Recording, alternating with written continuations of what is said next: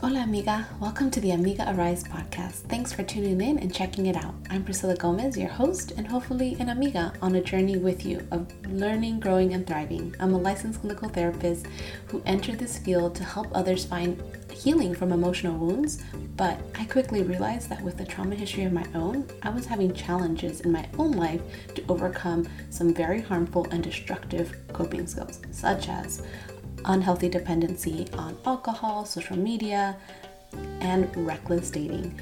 And during the pandemic, when there was literally nowhere else to hide with my internal and external problems, I was finally faced with the reality that was just beneath the surface. Thankfully, I found myself back to a place of my faith, true healing, and true identity of who I am. And I was transformed by the call that God has placed on my life since then. And I'm here to share how the clinical world taught me how to begin my healing process, but ultimately, only God was able to heal the darkest areas of my past.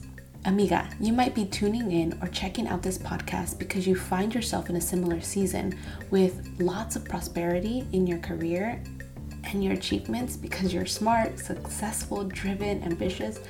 But there might be something missing. You might be wondering why peace and joy are lacking in your life.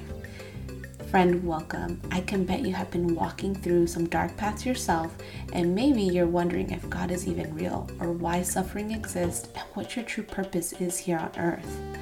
I Amiga, I hear you. I was just there a couple years ago and lived there for many years. But God continues to show up and work through my rough patches.